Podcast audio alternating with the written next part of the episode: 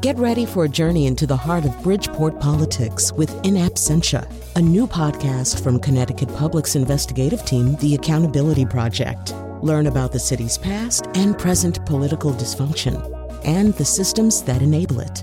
Tune in wherever you get your podcasts. Funding provided by Francisco L. Borges and the Melville Charitable Trust.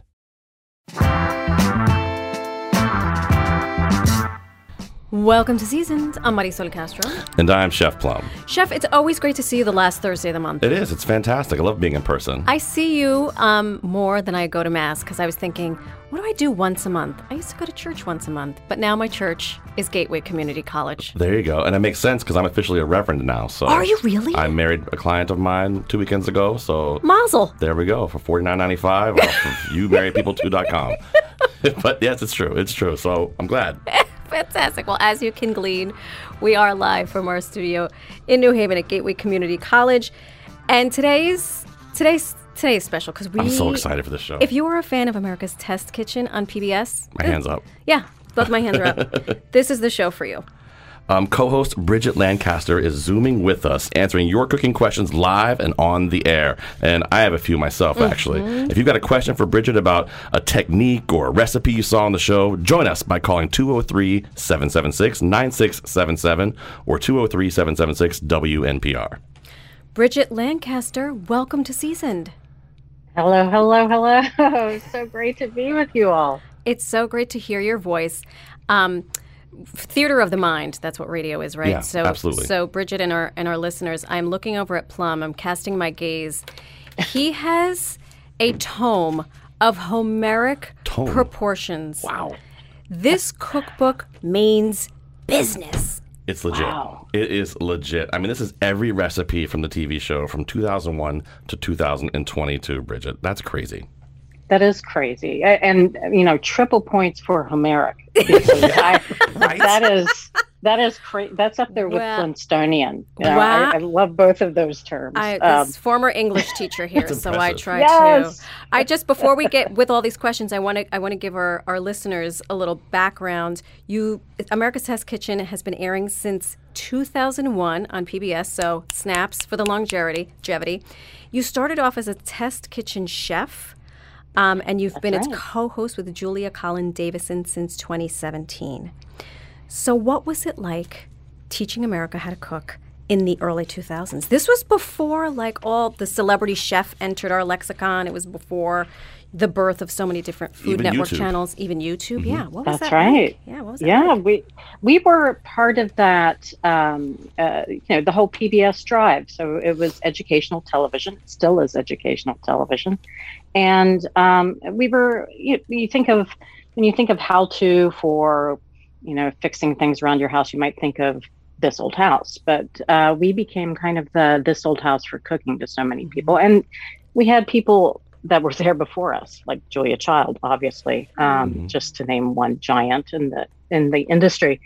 So, getting into this idea of an ensemble cast, um, and by the way, I should point out that none of us were hired to be on television. We were hired to test recipes, and uh, that's exactly who you got on television. So, um, I think at the beginning, if I look back to that season one, it's very unfortunate. You know, I, like, what was I thinking? no way. uh, you know the the lighting the us everything we're just so uncomfortable it looked like we were being forced to do it against our will No. um, but um, when i look back at that it, it still is and there are you can still see the original show today. And in that i mean that we're just trying to get people to feel more comfortable in the kitchen. And you can do that by telling people what's going on in the skillet in front of you or in the oven. And if they know why things are happening they'll become a better cook Yeah, I, I think you you guys. It doesn't seem like that. You come together very well on TV. I don't know. Like, Yeah, it seems like I agree. Seems like you're all besties and uh, you, you cook for each other all the time. Like I, I picture when you're not there, you just go into dinner parties at each other's houses. well, you know, they say, you know, the old saying is you got to fake it till you make it. But we Mhm. never had to fake it. We were just always talking about food. So, right. um, what happens with us is we forget the cameras on. And that's, I think, what you're getting. Yeah. Um, But I think that's part of what makes it so Right. and has made it so magical is that yeah, is that you don't think that there is that riddle, little red light on. You're just do you're just doing you. Right.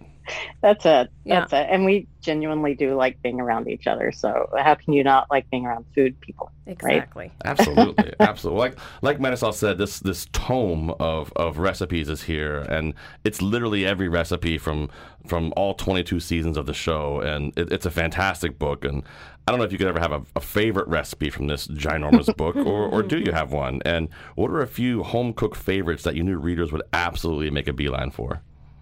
Oh boy, a favorite. That is, I mean, we're talking how many recipes are in here. It's a Um, lot. and, and they they switch. So what's always in my mind is probably something that I've done more recently. We just finished, actually, just wrapped shooting um, season twenty three. Believe it or not. Um, Congratulations. yeah. Thank you. But I actually I think this recipe does uh, find its way has found its way into the the current cookbook, which is uh, Yule log. Um, Yule It was- log. Whoa.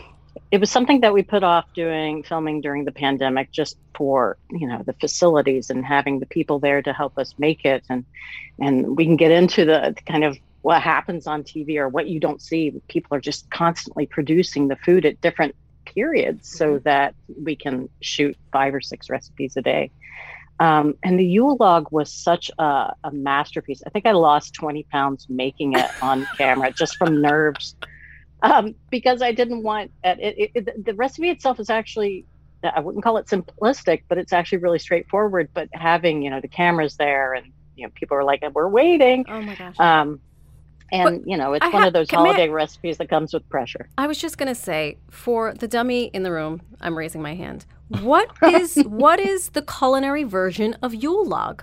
What is a Yule Yeah.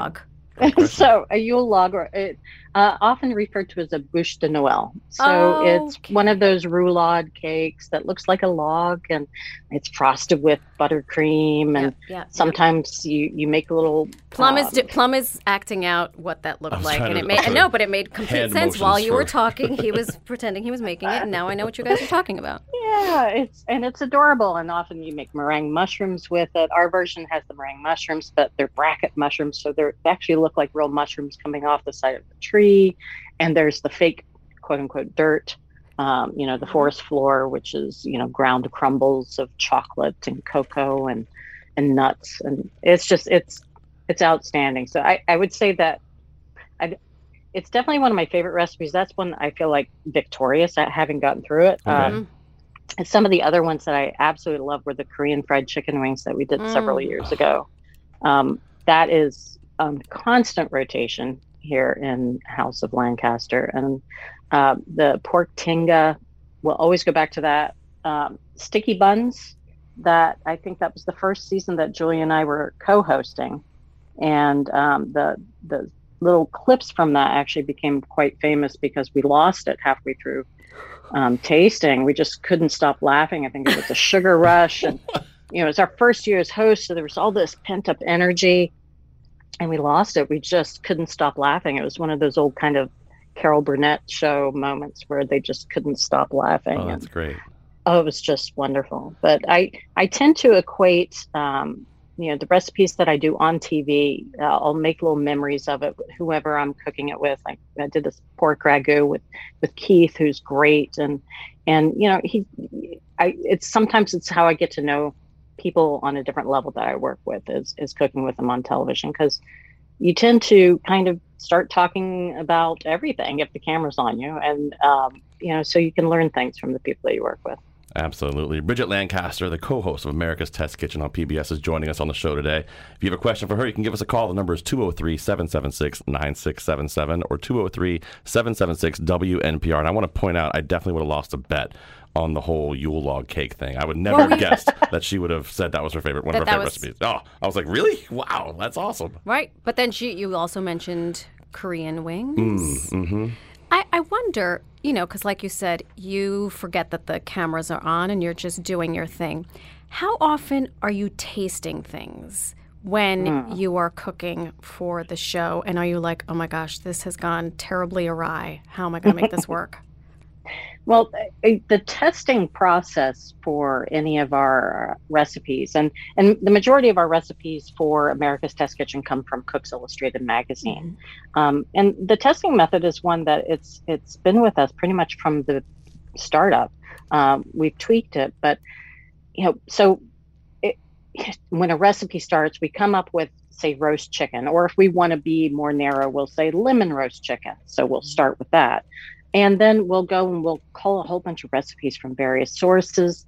And then we'll make them all simultaneously and have people come in, and none of them are identified. So people don't know exactly what they're tasting. There could be no fan favorites at that point. And they write down um, exactly what they like or don't like. And then we start to craft kind of our direction from there.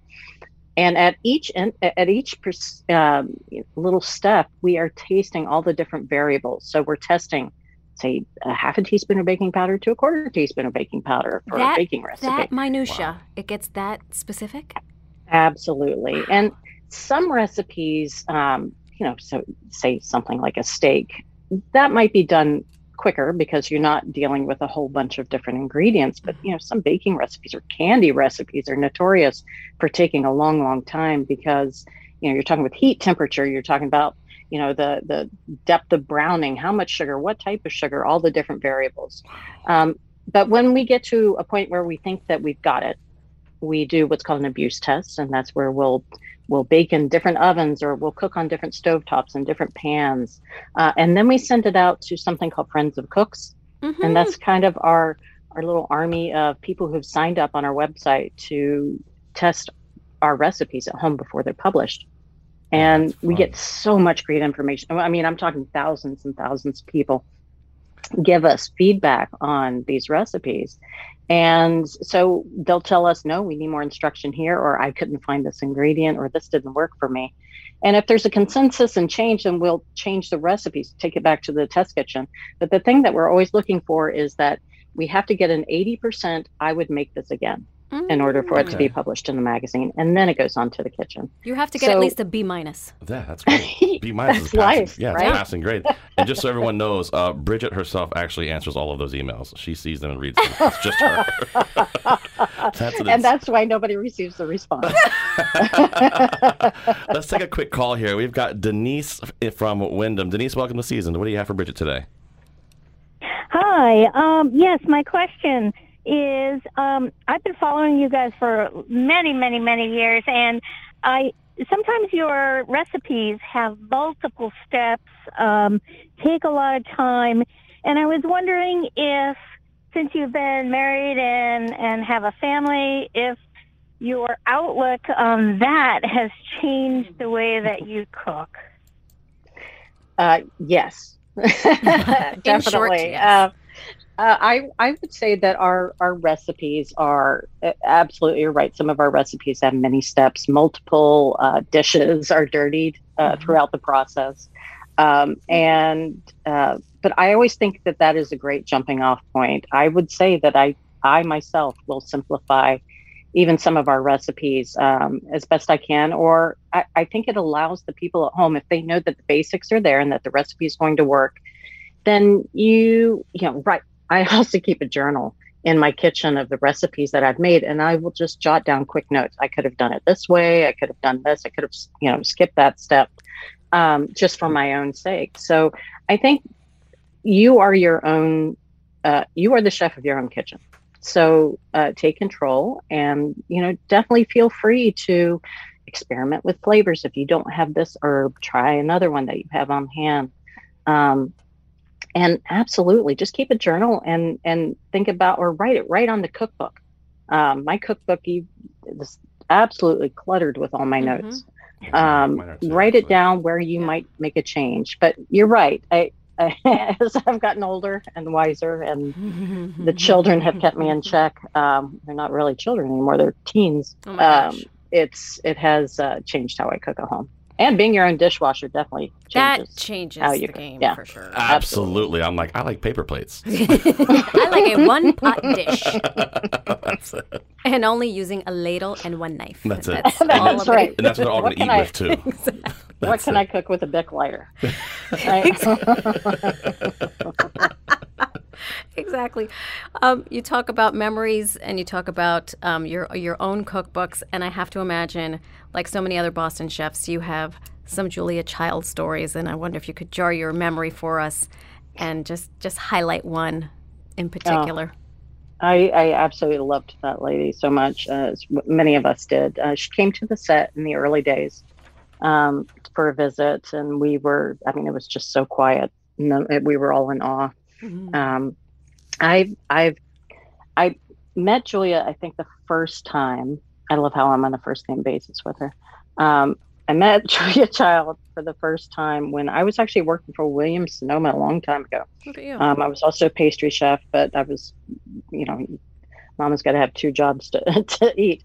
So um, I was working at, at Williams Sonoma, and we had a lot of celebrity chefs come through to sign cookbooks and do events. And this was during one of terrible, terrible Boston uh, winter. Mm.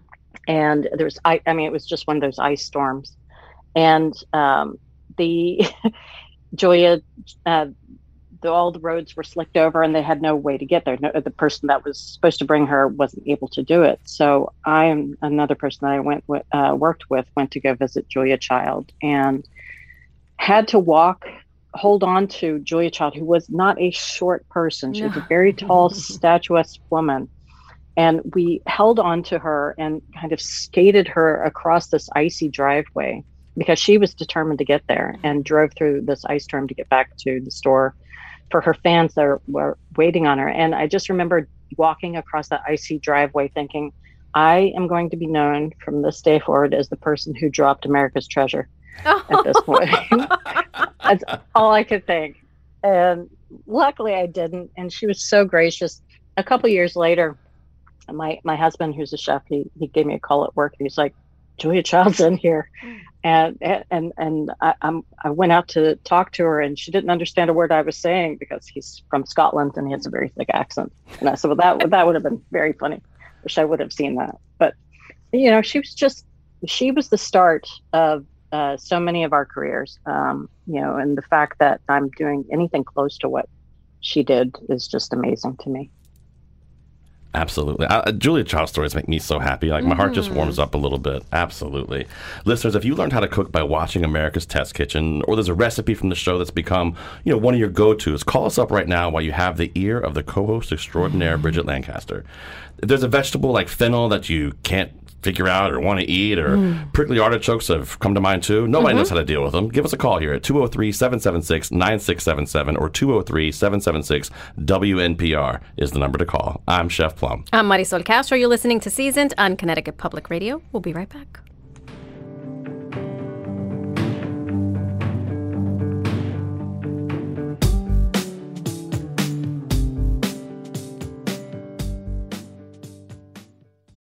Support for this podcast comes from Hartford Healthcare.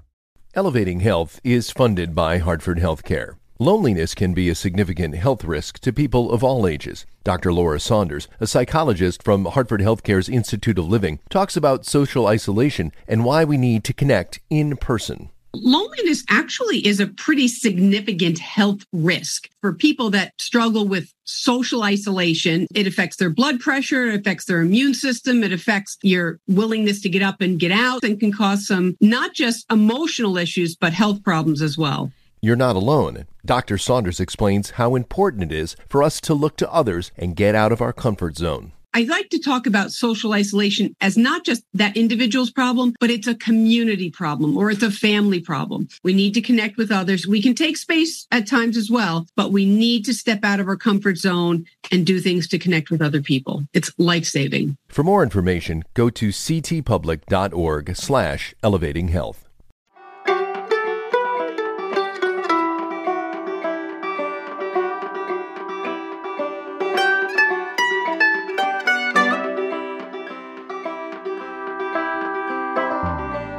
Welcome back to Seasoned. I'm Marisol Castro. And I'm Chef Plum. We are spending this live hour of Seasoned with Bridget Lancaster, co host of America's Test Kitchen, the most watched cooking show on PBS. And she's been talking us through recipes, kitchen tools, ingredients, Julia Child, everything in between. If you have a question for her, now's your time to call 203 776 9677. That's 203 776 WNPR. Now, I love that I have two chefs with me Okay. because when we, before the break, we were talking about tedious things to cook. You know this, Chef Plum. I have a fear of cooking an artichoke. Yes, yes, you do. It, I never feel more mortal than when I'm attempting to cook an artichoke, which is why I never do. you don't do it. Can someone please help me? And by someone, I mean Bridget Lancaster and maybe Chef Plum. Great person to ask. She should go first. Oh boy. you know, artichokes are I, I call them the lobster of the vegetable world. There's just so much that you have to do to them to get to that tiny little bit of sweet meat, right? Absolutely. Yes. Absolutely. I mean, do I? How do I properly scoop it out? Hmm. I've read. I listen. I've read Cooks Illustrated. I've watched the show. A nice spoon. Yep. Do I soak it in a lemon water? I mean, what's the best way to pick it out when I'm in the produce aisle? I, I, I find myself squeezing the leaves, and if it squeezes back at me, I'm like, oh, this is a good one. What? I, I you Wait know, a minute. That's a new I- one? honestly, I learned that from my childhood. There was this little Italian lady I remember at Seatown, and she said to my mom, like she's in her Squeeze it. She squeeze it, and if it's if it talks back to you, she said this in Italian. That's the one to buy. So that's Oh. Now you have something to add. Now you have something to add to Bridget, we got to take that with us. That's pretty good. I am I am speechless here. Yeah. I, I am I am going to head to the supermarket here in a moment. I'm going to go Try talk to to squeeze all. myself some I'm going artichokes. to go Please talk to all of them. Go talk to all of them, and hopefully they talk back to you. Okay, give it to me. Give me the the Reader's Digest version. What do I do to an artichoke? Well, you're you're on the right track. You you do want to tug at the leaves to see if any of them kind of fall apart or fall away from it. If they do, that means that artichoke's been sitting there for a while. But what do you like? Do you like steamed artichokes? Do you like sauteed? I like delicious artichoke. Oh boy. I don't want to steam it. I don't want to steam it. I want since it takes so much trouble. I want it meaty. I want it yummy. Yeah. grilled, I agree. Yeah. Right? I yeah, agree. I agree with you. Um, well, you do want to. Okay, so there's a stem that comes with it. You do. It depends on how uh, long the stem is, but you'll want to trim it, and then you'll want to peel the stem if you want to eat a little bit of that. You don't want to eat too much of that. Um, artichokes is one of those things that it's really hard. I'm just realizing it's really hard for me to tell you how to do it uh, without showing you. I wish I was there. Um, you do want to peel away a lot of the out, outer leaves. Mhm. Um, you want to, you can cut them uh, in half, which is really great. I think it's a really great way is to roast them. Oh. Um, I think that makes them super meaty. So you want to strip away some of the layers of the outer leaves. Uh, you want to um, start to scrape the um, flesh after you have cooked the artichoke. So you're going to Mhm. take off most of the stem. You're going to leave. I'm, I'm actually looking at right now. Leave about a half inch attached. Bridget had no idea this was going to happen when she came on Seasoned. No, Oh my gosh. Um, so you're going to take the outer leaves and you're going to kind of peel them back or break them off, um, you know, for a few layers of those, and then take a little paring knife. Um, I also, you know, the old-fashioned uh, vegetable peelers that had kind of the pointy Sure. tip. Yeah, yeah. Yeah, that's one of my favorite uh, uh, pieces of equipment for this. Is and then you want to start to kind of trim that outer layer of stem. So you can take the tip and then that little bit of the peeler just to trim Mhm, that mhm. uh, because they're super expensive. You don't want to trim too much away. You want to get rid of any the dark green stuff. Then cut cut it in half. Get rid of that choke because now it's cut in half. So you're, that Yeah. fuzzy bit in the inside, you can get rid of all that. And then if there's any little leaves in there that are discolored or kind of purplish, you want to get rid of those. And then those halves, you want to soak them in lemon water just to prevent them from coloring. But if you don't care about that, you don't need to. The lemon water is only there to prevent them from coloring. Hmm. Um, I thought that was a you know, brush them with a little bit of oil and then roast them with salt and pepper, and they're just delicious. Yeah, I agree with Bridget completely there. The only thing I do, I have a, a client of mine who loves them, and I take scissors and snip off little pointy ends with scissors, and Yeah. then cut the end of it off about about half an inch, three quarters of an inch from the bottom. Take some of that off. Um, same thing. Peel the uh, stem a The little stem. bit. Then I split them in half, and I actually will cook them kind of like uh, almost similar to pasta. So I'll bring my water to a boil, right, just to start it. heavily heavily salted, heavily acidulated. So acidulated, put lemon in there. Yeah, yeah. Drop them in just for a few minutes, and then pull them out just to get it started. And I find it's easier to then pull the uh, The guts out. Right, right. And then when you pull out dry them off, you can grill them a lot easier that way. You can roast them a lot easier that way. Because sometimes moly. if you don't, if, if I don't blanch them, and Bridget, this is because I'm I'm a gorilla and I just mess things up constantly. Stop it. But I do that to kind of give myself a little like safety Mm, net to fall mm-hmm. in. That way, it is fully cooked. It's cooked all the way through then, as opposed to great. letting it get overcooked. You know. So Right. You know, Oh, I love that idea. just lightly blanch it, and that's that acidulated water makes a big difference. And when I said like pasta, I mean like in a very large pot full of water, not some small little pot. Right, right, Because when right. you cook your pasta, you want that in It's a a big- big, large pot. Absolutely. Right.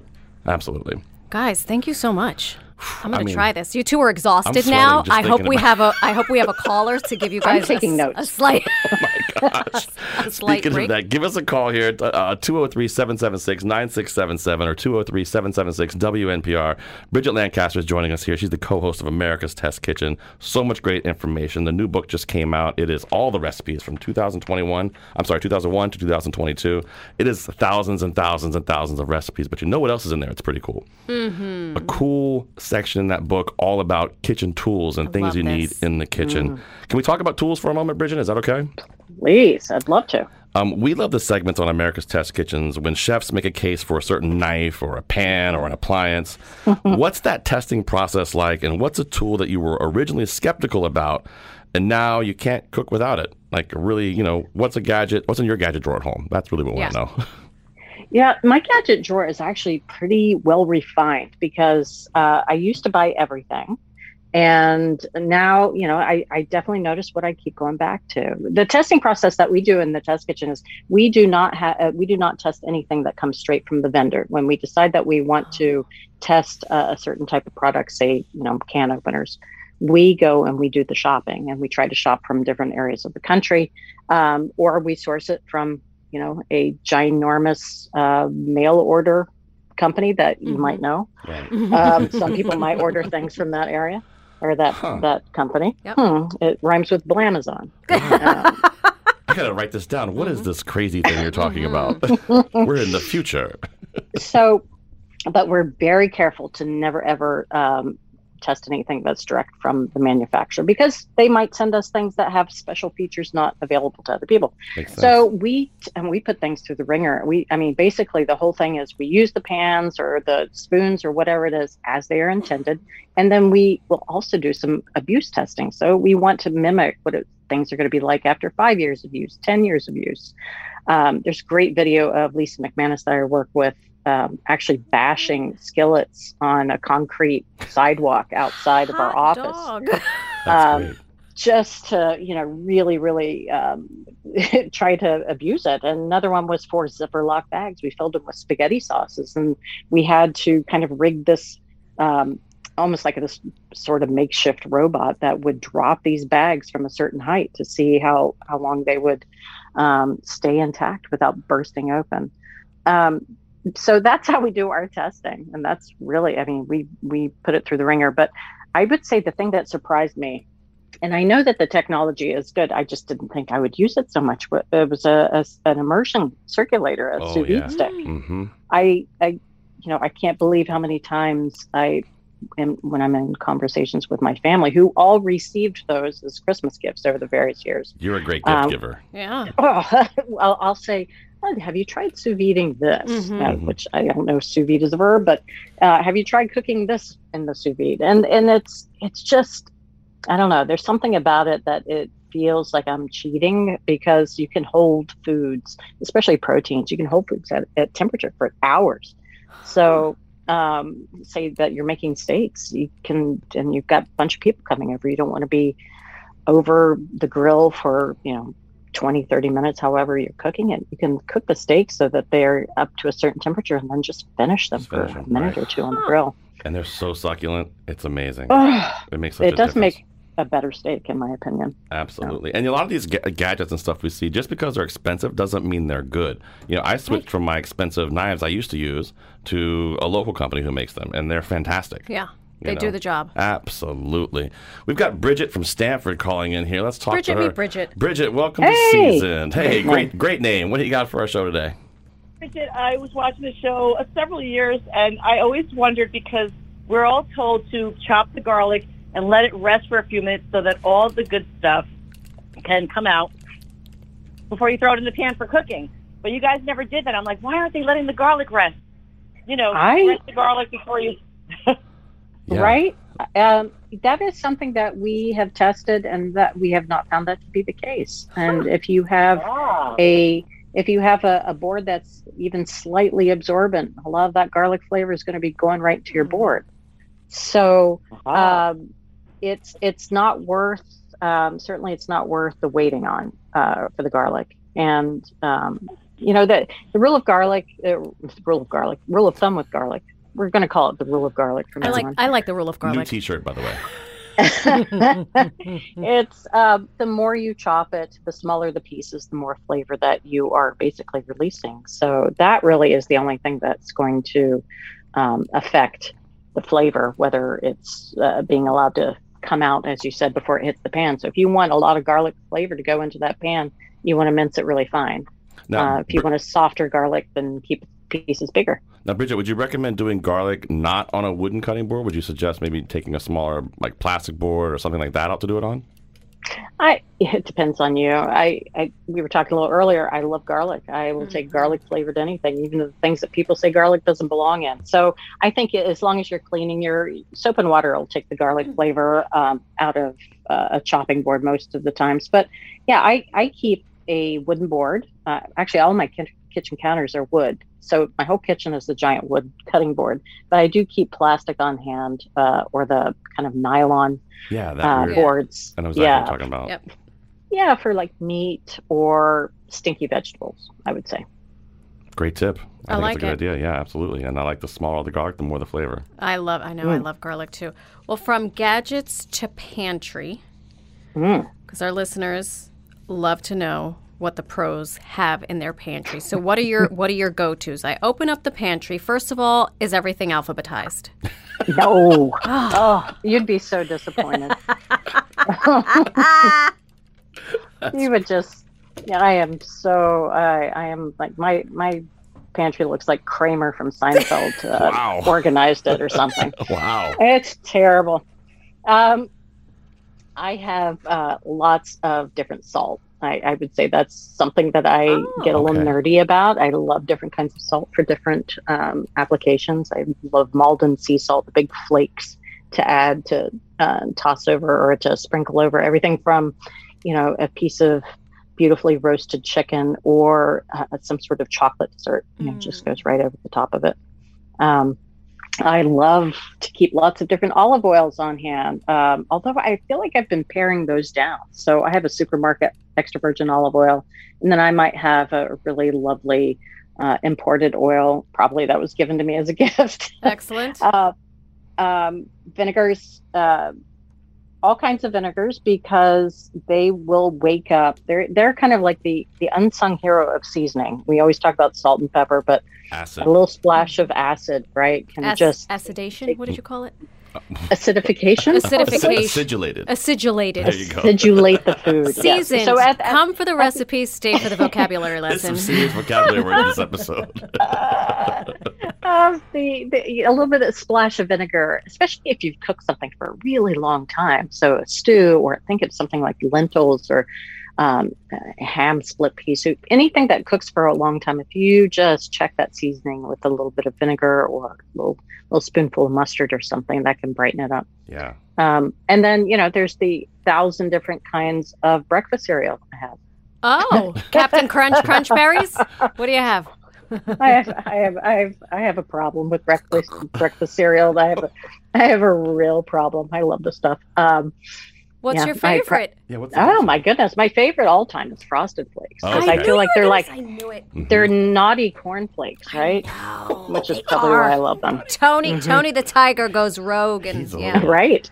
Wow. And then you know, for the non Frosted Flakes uh, fans, I have lots of different cans of tomatoes, um, and uh, I I keep these spices kind of on a minimum. Um, even the dried spices, I tend to go back to a few of them, and um, I I keep a lot of my spices actually in bulk in my chest freezer, and keep very little in my drawer. That's great. I mean, I like a good spices, you know, a good spice to use, but I keep it very simple. Like a good chili powder, Mm-hmm. cumin, you know, some staple items. I'm not a big fan of, you know, I I don't know. I'm not a big fan of dry herbs either. Bridget, what do you think of dry herbs? Are you a fan of those? Um, I I can be a fan of them. I think that they are, um, you know, as as I cook more and more, I go to them less and less. Um, but I think dried oregano, dried thyme are Mhm. two that I will keep going back to. Um, they do have a different flavor than the fresh, but Yeah. I don't dislike that flavor. Yeah, and I always tell Um, people too when they use them to be smart about it. And what you want to do is you want to put it in your hand at first, and you want to mush it with your fingers a little bit to, to release those oils. It really changes the flavor of a dry herb when you do actually want to use it in something. And that is a proper culinary term, by the way. Mush it in your hand. Mush. That You is, learned yes. that your second year of You can culinary mush it. school. That's it. That's Mush. it right there. That's not a Uh, first year I term. Do- I do have. Uh, I was just thinking about the cans of things that I have. I do have a can of haggis in my pantry. Oh, Uh, I have. What? Yeah, yeah. And for It's, um, listeners that don't know, haggis is. Oh, I can't say yeah, it.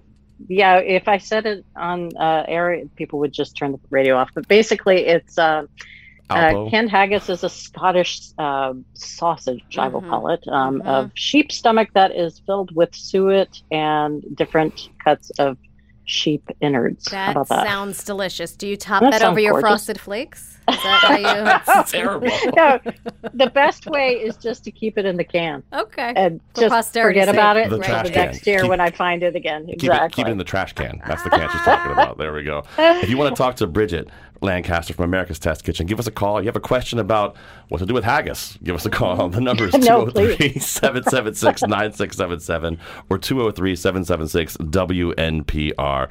We're so excited to be having this time with her right now. Um, before we go to break, just really quick, Bridget, we got to ask a little bit about burgers because America's Test Kitchen recommends an 80% lean ground chuck and making that indentation in the middle of the burger before grilling. Um, just talk about that for a second. Talk about the burger and that 80% ground. Yeah, so that's really that is the right ratio of lean to fat. So you're getting, you know, 80% lean, 20% fat. Uh, anything less than that, you're going to have a burger that can tend to get really, really kind of hard and tough. And then the divot was actually the divot. I was there when the divot was created. The divot in the burger. Uh, you know, you, you we think about burgers often they end up looking more like a meatball, and this was Mhm. to create just a little indentation in the center so that when it pops back up, think that little pop-up timer on the turkey. Um, and when it pops back up, that's the burger's beautifully flat and it doesn't look anything like a meatball. But you know, burgers are one of those things that it's basically if you're grilling them, you just turn all those burners to high unless you've got one of those super, you know, uh, turbo uh, grills. But just turn all the burgers to high and get that grill grate screaming hot. That is absolutely key. Then scrape it, and you know, you just want to put the burgers on the grill, cook them like two to three minutes per side, but do not press on them because you're going to press all those gorgeous juices out. Absolutely. And I always tell people to let them come to room temperature first if you can, if you're not too afraid of that. And don't forget to salt them. Very, very important. Salt your burgers. Very important. And let them rest afterwards, about five, ten minutes. I love it. Listeners, we are spending this hour coming to you live from our studio at Gateway Community College with Bridget Lancaster. Give us a call. She's here to answer questions. And after the break, we're going to ask her what her favorite television shows are to watch. And yeah, I think you and I both love Paul Hollywood. That is a teaser. Give us a call, 203 776 9677, 203 776 WNPR. You're listening to Seasoned. We'll be right back.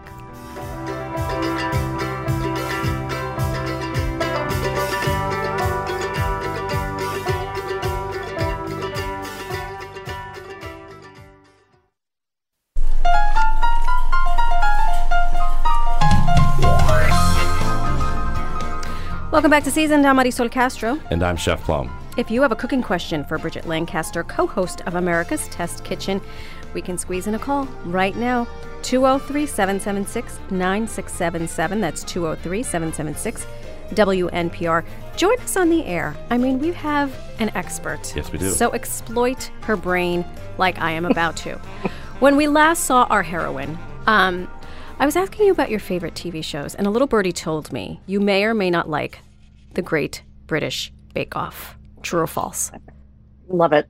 Love it. It is, um, I get that same kind of contentment um, that I used to get from watching Bob Ross but it's, it's, it's that just like everything's going to be fine. Yeah. Everybody's supportive of each other. There's, you know, it's Happy just such a lovely show in, in every way. I was late to the to the game with that show, but once I started watching, I was hooked. And now I re- do. Have you ever seen it, Plum? A couple episodes I have. Those blue piercing eyes Yeah. of uh, oh, Paul. of Paul Hollywood. and if he shakes your hand, you're pretty much guaranteed to win the show. And Wow. it's uh, it's mayhem, but it's controlled mayhem. I don't think I noticed that part of it. Wow, Oh, he yeah, shakes the yeah, hand, you yeah, win, yeah. huh? If he shakes your hand, they're like, I'm never washing my hand again. oh, all right. Well, Which which is terrible if you're cooking. Which is awful, right? Uh, let's take another call here. We've got Mary from Stamford. She wants to know a really great grilling question going back to our burgers. Mary, welcome to Seasoned. What do you got for the show today? Hi, thanks for taking my call. Of. I was wondering what's a good marinade for like an inexpensive steak or if you're doing kebabs on the grill. Great question. Mm. Great question. Yep. So a lot of marinades um, will, uh, if if they're too acidic, they'll actually start to break down the food a little bit, um, and you can get this kind of mushy um, kind of coating around them. the The key to a good marinade is some sort of sodium, because that's the only way that the um, liquid, whatever you're using to soak that in, is actually going to make its way into, say, the meat. So I always think as long as it has soy sauce or enough salt in it, um, and time, you know, 30 minutes of time, especially for smaller pieces of kebab meat, um, you're fine. So I, you know, my go-to marinade is probably soy sauce, a little bit of water. So you don't want to all soy sauce, a little bit of water, um, some minced garlic, maybe a few smashed um, like bird chilies or, or red pepper flakes in there, and just a little bit of brown sugar. And I mean like a quarter teaspoon just helps with browning so that the food doesn't get too I have to spend too much time on the grill before it turns nice and crusty and brown on the outside. Yeah, I think that's a great tip right there too. Uh, you want to, the sugar really helps kind of add to that caramelization. Even though meats don't caramelize, they're, it's called the Maillard reaction. That's what meats do. We've talked about this before. But um, eh, for me, I'm a big fan of keeping things dry and using dry rubs. I enjoy making for, for steak. Uh, you know, a, a little thyme, garlic, good salt. I don't think you need much more than that with it. But if you have something tougher, you know, like Bridget was saying, doing that wet marinade is a great way to go. But for me, I would take it off, dry it, and then put it on the grill. So when it goes on the grill dry, because you want it to get those uh, nice char marks on the outside. If it's wet, it won't. It will steam. You, if it's dry, it'll actually sear off. So there's Look my my public service announcement. Sorry, Thank you. Bridget. Nailed it.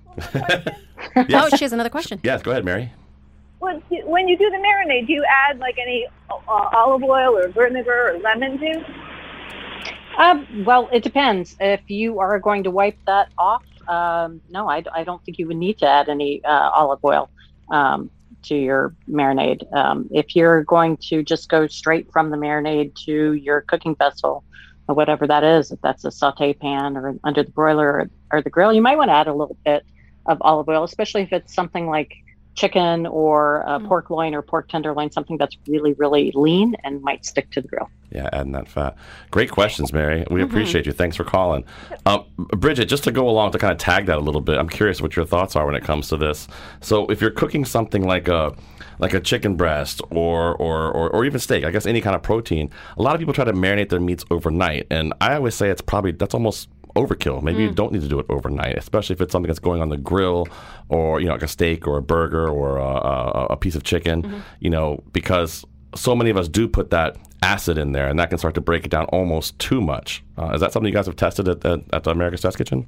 Yeah, definitely. I, I think when it comes to marinades, like you mentioned the acid and breaking down, which is what I was saying. Or you think about ceviche. I mean, that Right. is actually a chemical reaction of the acid that is changing the structure of the protein. So it's essentially cooking it.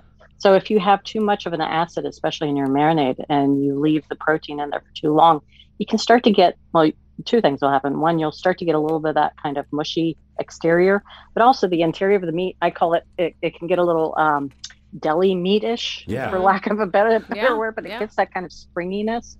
Um, but I, I really think that the only time, the only thing that you need to do to, especially something like a steak, if you wanted to do, you had a big, super thick steak and you wanted to make sure that the seasoning was going into the steak a little bit more, you might want to sprinkle it with some salt and put it in the refrigerator for you know, four hours, six hours. Um, and that allows that salt will dissolve. It'll start to pull out a little bit of the moisture of the meat, and then it'll work its way back in. And so Perfect. you'll get more of a seasoned piece of beef. Is that called osmosis? I don't know. Yes, it Yes, is. Yeah, yes. Maybe it is. Nailed It it, is again. us. Yes. Look at you. Let's uh let's go to Matthew here from Durham. Matthew, welcome to Seasoned.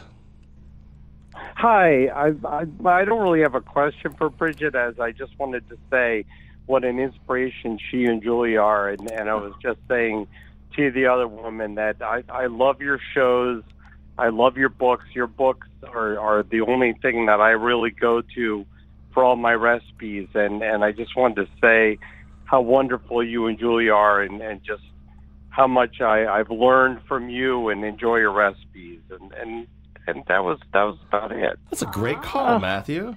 That was just that was so lovely, That was and beautiful. honestly, it's exactly exactly why we do what we do. So I can't tell you how much I really appreciate that. That just means the world to me. Well, thank you so much, and and uh, throw that compliment toward Julia when you talk to her. I will absolutely do that. There we go. Love Thank it. you so much. You. Uh, we got one more, another great question here. We've got Elaine from East Haddam calling. Uh, Elaine, welcome to Seasoned. Hi. Yes, thank you.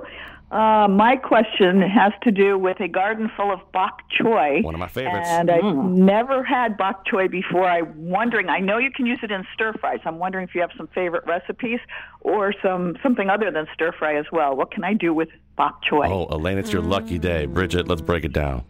it bok choy, down. love bok choy. I mean, just it's kind of all the best. It's the best cabbage, right? It's the best little cabbagey thing out there, in my opinion, because um, it's it's the root to the little leaves. They're all delicious. I would cut it right in half, right through the core. Keep each half intact. Um, you're going to take a, a sheet pan, uh, just a rimmed baking sheet. You're going to put it in a say a 400 425 degree oven alone. Let it get nice and hot. You're going to brush the bok choy with a little bit of olive oil, salt, and pepper, and then place them face down on that super hot pan and let them just roast for maybe eight, ten minutes until they get that caramelized bottom. Mhm. Flip them over and then drizzle it with a little bit of soy sauce. You can use a, a gorgeous, like a black vinegar over that would be lovely, and maybe s- uh, toasted sesame seeds, a little bit of sprinkle of ginger. Be great. Oh, absolutely. I have some bok choy in my refrigerator right now. I know what I'm making when I get home. Yeah, Yes. for sure. Or just When, chop. when in doubt, roast. yeah, right? roasting is the easiest way to do it, no doubt about it. But if you want to chop it up and throw it into a saute pan with a little bit of oil and or Mm. a pinch of sesame oil, and then put some garlic, ginger, and scallions in there with it, and saute it up nicely. Finish it with a little soy sauce and put some like rice bread type noodles in with it. Yummy. What An entire meal. Easy, easy meal right there. I mean, I I, I can eat bok choy all day. Is it weird? Bok choy. No, you are weird. Yeah, the I fact that you like bok choy is not. Bok choy fan club card holder number one. Thank That's you. who I am right Thank now. Elaine, thank you very much. We'll work for bok choy. That's it. That's it. Don't tell them that here. Uh, we've, and we've also got Yvonne from Richfield calling. Yvonne, welcome to Seasoned. Hi. Um, I was wondering the most efficient and effective way to chop fresh thyme because the leaves are so tiny, and if you need any quantity, it's really hard to do. Great question. Mm-hmm. Any, any tips there, Bridget, for that? Yeah, well, my favorite tip is I get somebody else to do it for me. Perfect. Um, that's Absolutely. Perfect. that is a, a task that I prefer to offload on on an unsuspecting person. Um, I, you know, it's. I think time was written with the correct word because that's what it takes to get through it all. Yeah. Uh, it takes quite a bit of time. Uh, one thing you can do, and of course, this only works with fresh thyme, but if you throw it in the freezer, you're going to lose a little bit of the poten- potency. But if you throw uh, a, like several sprigs in the freezer, let them get, get really hard, you can knock them on the counter and the leaves will just come off. No way. Does that really work? Yeah, it works a lot, a lot easier. It's it, they basically crumble under your hands. I mean, she's Kinda with like- America's Test Wow. Kitchen. I think I've she never knows. done that. That- Hello. I'm totally doing that tonight. So That's am I. incredible. So am yeah, I. just you you got to get them, you know, really really frozen, and then just you know go in the opposite direction of the thyme sprig, and you'll just be amazed at how much more comes off. Wow, that's that's a new trick in my book. I'm definitely trying that. Yvonne, give that a try. Thank you. but you also the little tiny tender stems of the thyme. you don't Yeah. need to get rid of those. Those actually have quite a bit of flavor, and you can just mince those right in with the leaves too. So I think people overpick their thyme. I agree. I absolutely In agree. 30 seconds, give us your best, easiest dessert that we could do with summer berries. Best easiest dessert. Oh, blueberry cobbler. Okay. I mean, make biscuits. Make it's cook the blueberries with some little bit of uh, sugar and maybe a little bit of lemon zest uh, in the bottom of a Dutch oven. Um, make a biscuit topping, put it on top, and sprinkle with cinnamon sugar and bake. Perfect. Absolutely. Bridget, we can't thank you enough for joining us. We really Mhm. appreciate it. Bridget Lancaster is Executive Editorial Director for America's Test Kitchen. Millions of fans know her as the co host of America's Test Kitchen and Cooks Country on PBS. Bridget Lancaster, I have had thank you so much. Both of you have had so much fun, and uh, I'm sad to see this hour end. So thank you and happy summer. You are the best. we appreciate summer. it. Seasoned is produced by Robin Doyen Aiken, Catie Talarski, Emily Charash, and Katrice Claudio. Thanks to Jean Amatruda for running the board. Our summer interns are Anya Grondowski and Mira Raju. I'm Chef Plum. And I'm Marisol Castro. Thanks for listening, everybody. See you next week. Bok choy for life. Oh my gosh.